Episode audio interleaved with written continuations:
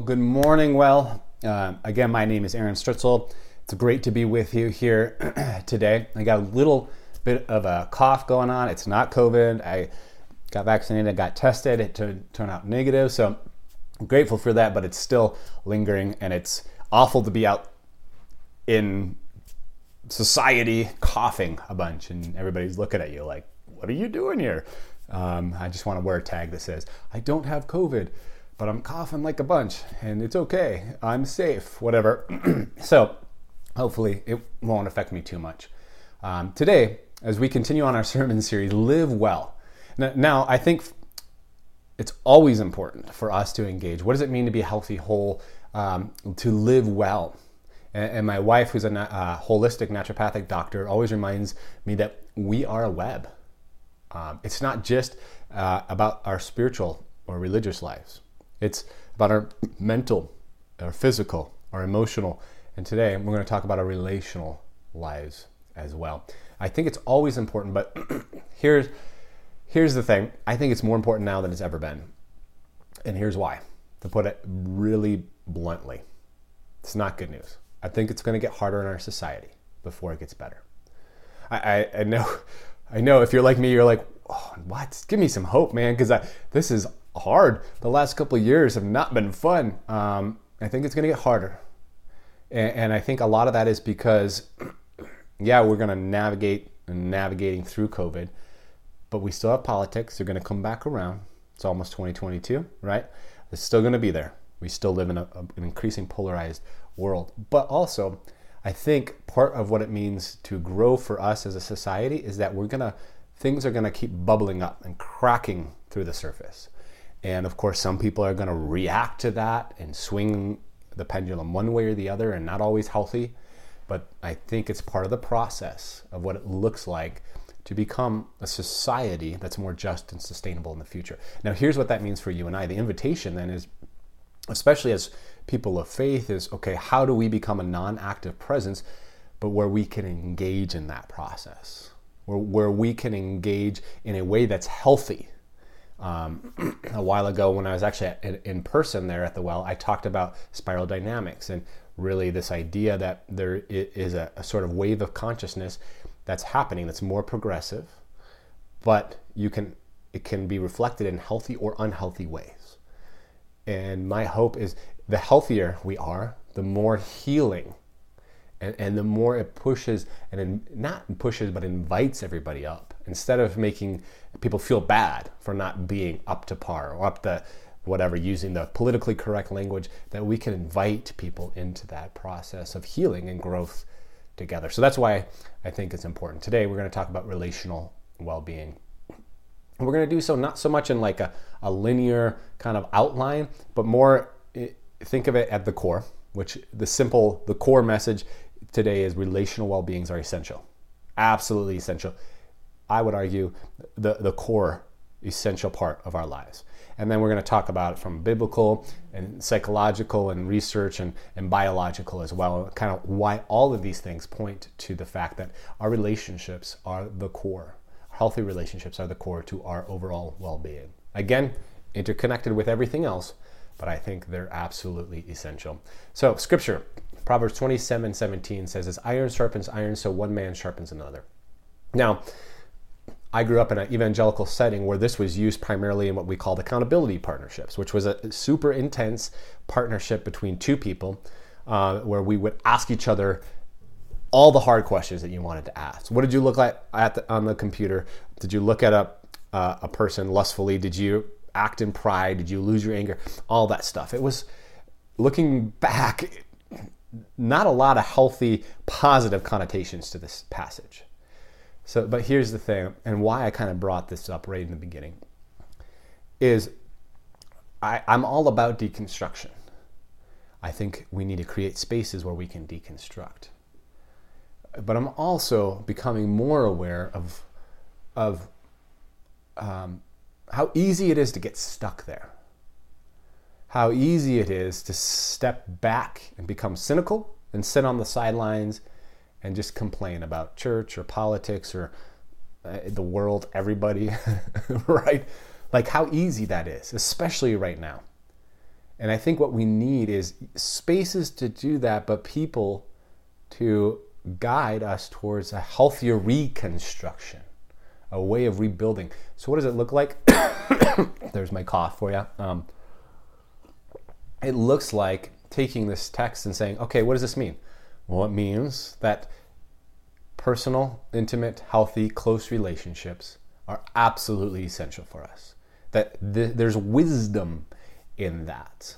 Um, and that relationships um, affect everything else. And in fact, most of our problems stem from relational strain, don't they? Now, I'm willing, if you look at your problems in your life, most of them have to do with relationships. I mean, we have work relationships with a boss, or coworkers, or employees, or customers, or clients, or patients, right? Those affect every part of our lives.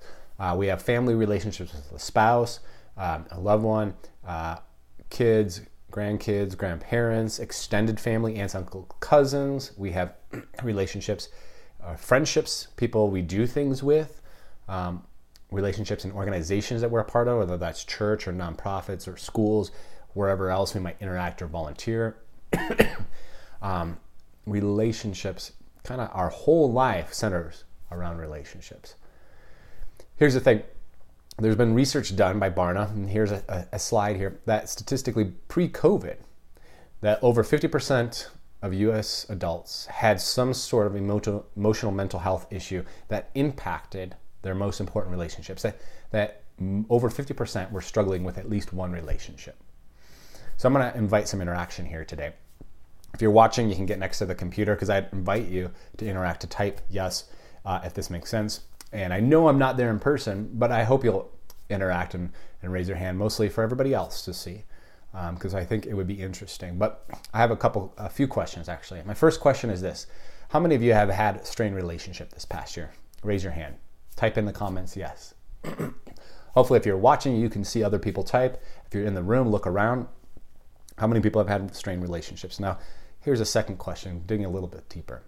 How many of you have had a strained relationship that's an, a close, some, something you would say would be a close relationship? Would you raise your hand or type yes? How many of you have had a strained relationship in a close friendship in your life over the past year, year and a half? Raise your hand. I'm right there with you, by the way. Now, third, how many of you, you can put your hands down, how many of you have had a strained relationship and more than one close relationship in your life over the past year, year and a half? Raise your hand or type yes in the comment section. Look around. Keep your hand up. First of all, you're not alone. But second of all, note, reflect, become aware that most of us have had multiple strained relationships for people close in our lives. So for me, my spouse, um, and I navigated um, working remotely. So we all of a sudden we found ourselves both working at home.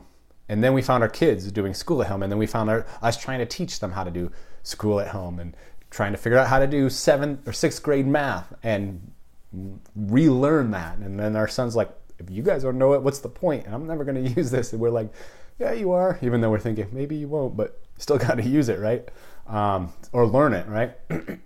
so there's all those strained relationships. And then if you had families, you, you had to engage probably in some sort of mask war of like, do our kids wear masks and do they go around other kids who do or don't wear masks? And how do you understand that? Then, then okay, family most all of my family is on the uh, different uh, side of the political aisle and doesn't see things the same way theologically.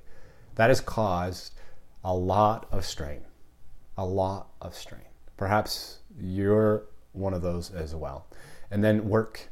I mean, if you had to change jobs or move remotely, or like us, you moved through a different state, how much those changes have strained work relationships, at least to some extent. Those are just a few examples of so many more we could probably give.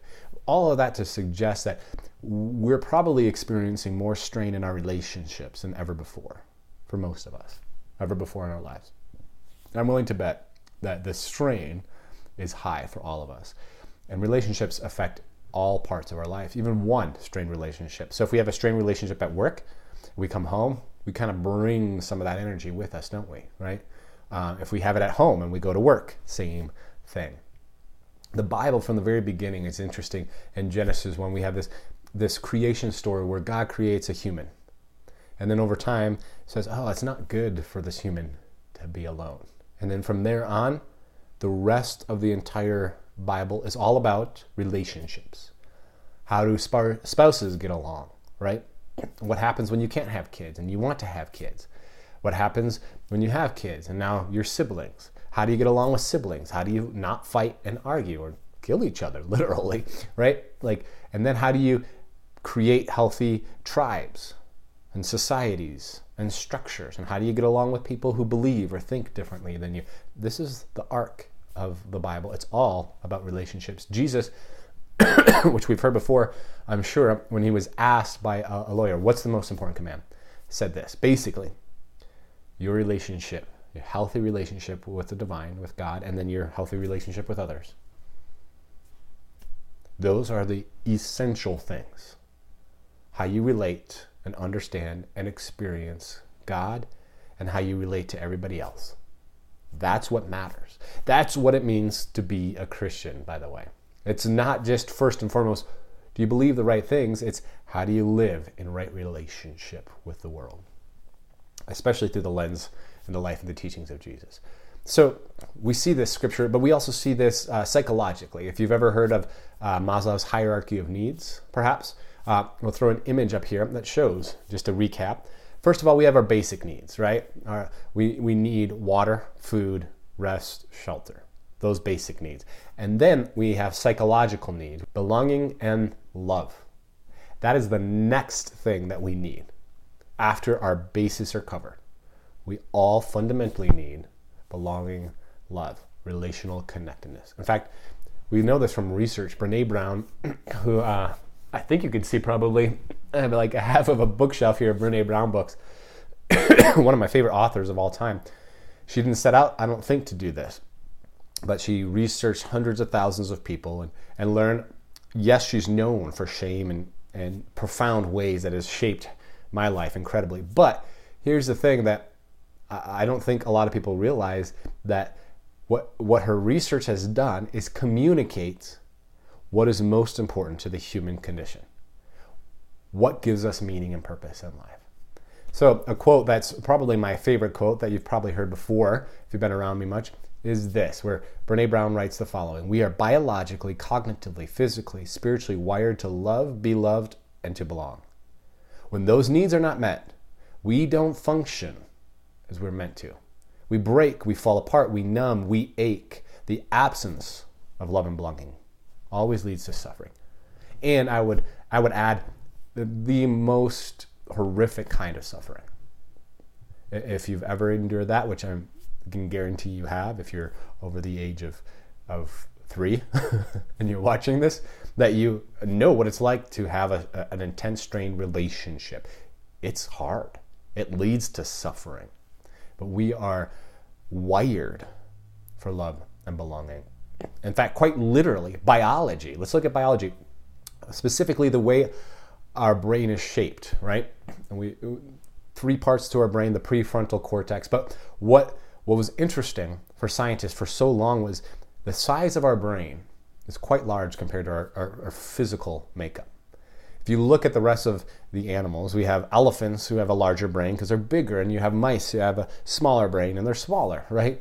I mean, it was shaped on sort of their physical size. But humans don't share that. In fact, we have the largest brain by far based on our physical size. Why? And it, it was um, it confused scientists for years until the work of Robin Dunbar, who suggested this, and now it's pretty widely accepted that our brain, especially the size of our knee, uh, prefrontal cortex, suggests that it is larger so that we can engage in social uh, relationships in a larger social social circle.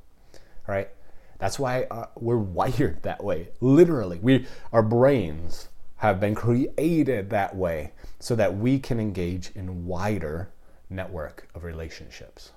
Fascinating. Uh, but here's the thing part of what also strains these relationships is the, how mobile our world is, our culture, especially in the U.S. I, I mean, we move more than any other time in history, predominantly for jobs. And by the way, as somebody who's moved too many times in the last six or seven years, uh, I can attest to this personally through experience. When you live in a place for only a year or two, it is hard to develop deep, lasting relationships. Why? Because we all know relationships take time. You connect through experiences. You grow together. You you, you don't just trust somebody the first day completely with everything, right? You get to know them. You share. You develop this ongoing exchange. It's banter. This fun. You get to go out and experience different things, right? So we live in a society that is more mobile. In fact, here's a question How many of you would raise your hand and say, I'm, I'm not originally from Phoenix? If you're watching, I, I moved here. I wasn't born in this area. How many of you would say, I, I moved here? Raise your hand. Now look around. Look at how many people are not from this area, picked up and moved from somewhere else, right? Does that affect our relationships? You betcha it does. Absolutely. So, drawing also from other forms of research, uh, if you've ever heard of a study called the Harvard Study, it's a study in adult development. Uh, if you've heard of it, it's probably from a TEDx talk in November of 2015 given by a man named Robert Waldinger. If you haven't seen it, I highly recommend just afterwards go and find this. It's worth it. It's 15, 20 minutes maybe. If you've watched it and it's been a while, like it was for me, um, rewatch it. It's actually incredible. But what they did is they studied men first of all men. They not too long ago in the past few years introduced women uh, to the research as well. But they studied over 700 men from young little boys onward, and they studied their physical, mental, um, cognitive, emotional, everything. They studied in trying to get like what is what makes a person healthy, what gives them meaning, what gives them purpose in their lives. Um, and here's what they found. Through it all, they found three things. Number one, probably the most important thing social connections are really good for us, and loneliness kills. In fact, it was social connections that determined whether they were healthy or not, more than anything else. The relationships. And also found that when you're not socially connected, when you feel isolated, especially as your age increases, your health declines. But that's true wherever we're at. That when we feel isolated, as Brene Brown said, we suffer, right? Um, so all of this kind of pointing back to this idea that we're emotion, uh, we're relational beings, that relationships are at the core of everything else that we do, right? So the, the second thing that that study found, it's not the number of friends you have, but the quality. Do you have those intimate, close friends that you can be vulnerable and honest, who will support you through all the ups and downs of life? Those are important. The third thing it found is good relationships don't just protect our bodies, they protect our brains. As iron sharpens iron, so relationships keep our brains sharp, especially as we age. This this was like the number one determining factor. Healthy relationships. Even more so as, as big of a fan as I am about healthy eating and exercise, even more so is healthy relationships. That it's at the core of everything else. In fact, it, it kind of drives all these other aspects of our life. So, um, I, I've been wrestling with the importance of church lately. Um, I've been in conversations with people and seeing a lot of unhealth, and not just unhealth too, but COVID happened and pastors were already stressed and struggling, and now they're navigating this whole other sphere of people can't gather and it's not good to gather in person, and now we're doing online stuff and now we're post some of that and people aren't coming back and they're not volunteering. And all this stuff is adding extra stress and tension. And i was actually just um, visiting a, a, church in north carolina and i was talking to a, a, a pastor out there who was more of a church planter and he's like man we started in 2018 and, and, had a good group and then covid happened and, and that was fine and now we're coming back but it's not as many and i'm struggling. Some people are leaving and i'm like asking myself what's the point of all this right? Like we're sharing and I, am right there. Like what is the point? And and but here's where i come back to and what what i found inspiration and hope from really it comes from the book of acts i want to read you a text acts 2 32 through 47 which says this awe came upon everyone because many wonders and signs were being done by the apostles. All who believed were together and had all things in common. they would sell their possessions and goods and distribute the proceeds to all as any had need. Day by day, as they spent much of their time together in the temple, they broke bread at home, ate their food with glad and generous hearts, praising God and give and having the goodwill of all people. When I think about this, it's actually brilliant. It's genius. Like if you're going to create a movement, especially if you want to create a movement of health, well-being that is a more just and generous way of living in the world, it has to be through relationships. There's just no other way to bypass that, right? It has to be relationships. It has to be people saying, I want to live a different way and I'm going to do that together in community. This is why it's important that you don't just show up for the well. That once you find that this is your place, that you invest in it. It's messy. Perhaps you have hurt from past experiences of church. I get that. You're not alone, by the way. Most of us here have, right?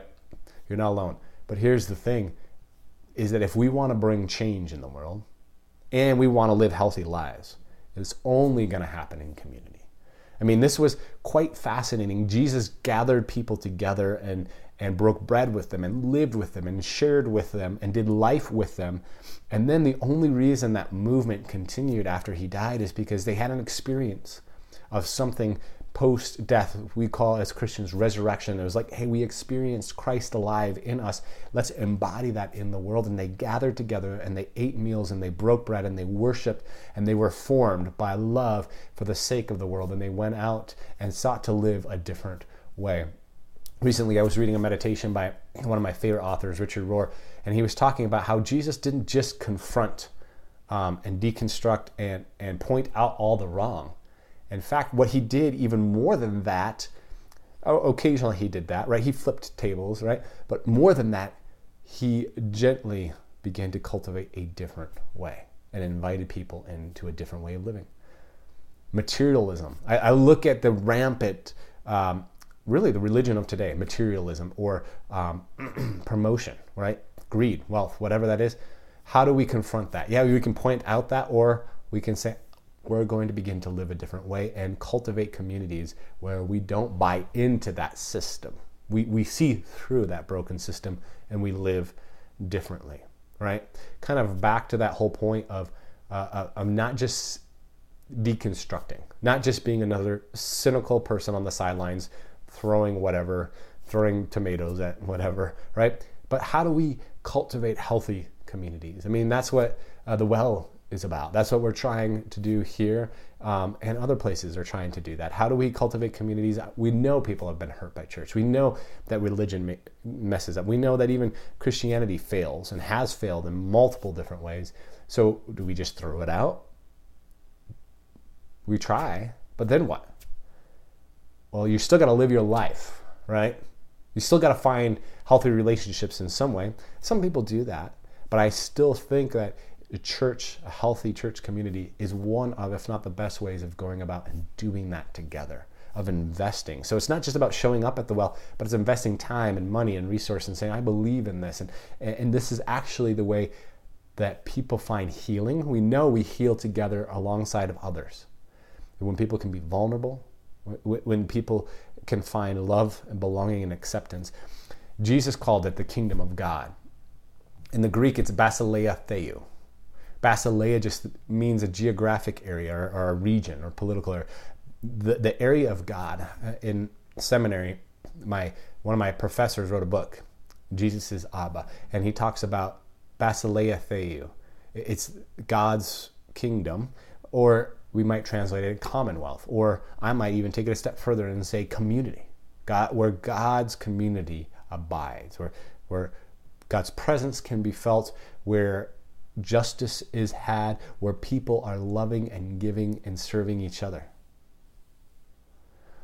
What if this core teaching was not just talked about, but embodied by you and I?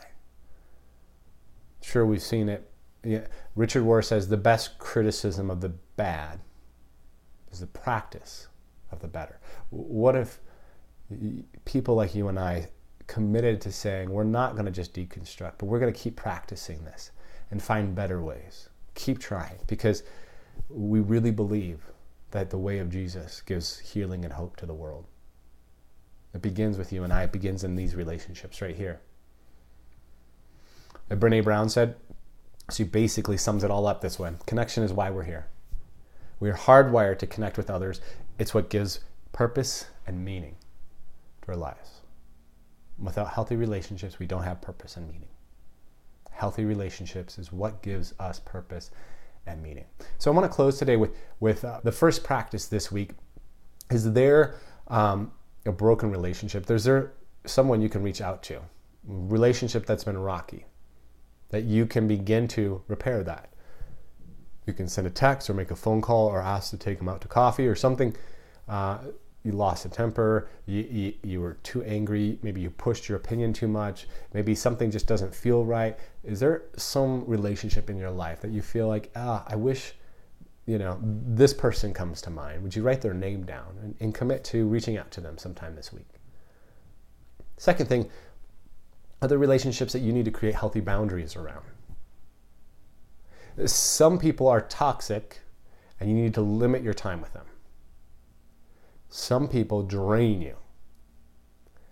Some people you maybe should never be around, quite frankly. Now, don't go to them and be like, hey, you're toxic and I'm not going to be around you. Probably not helpful.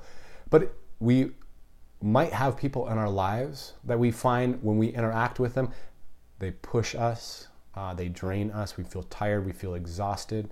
Um, whatever that looks like, you might need to put time limit, like an actual physical, like, hey, you know, I know, keep it to yourself again. I know, and maybe share it with your spouse, but I know I can spend 30 minutes on the phone, and if I push it too much longer, I, I just get agitated.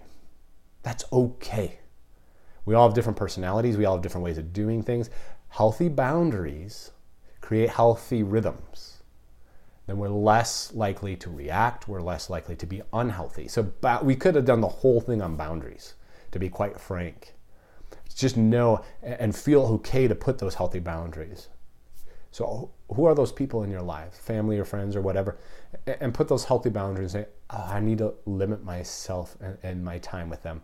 And, and, that might be ongoing. You figure out as you interact with them, oh, yeah, actually, those are people that drain me, right? Those are people that, that require a lot from me. The third practice is this Can you reach out to those three or four people who are most important in your life? And let them know that you value their relationship. Let them know how important they are to you. Maybe it's been a while, maybe it hasn't, but just let them know, hey, you know what? Uh, you're one of the the few. You're, you're you're one of my closest friends, and I want you to know that I value your friendship so so much. Right? Reach out, give them a phone call, text them, take them out for coffee, whatever it is, because we need to be intentional about those things. It's more than ever before um, intentional about those relationships. Would you bow your head and close your eyes as we close our time with prayer here?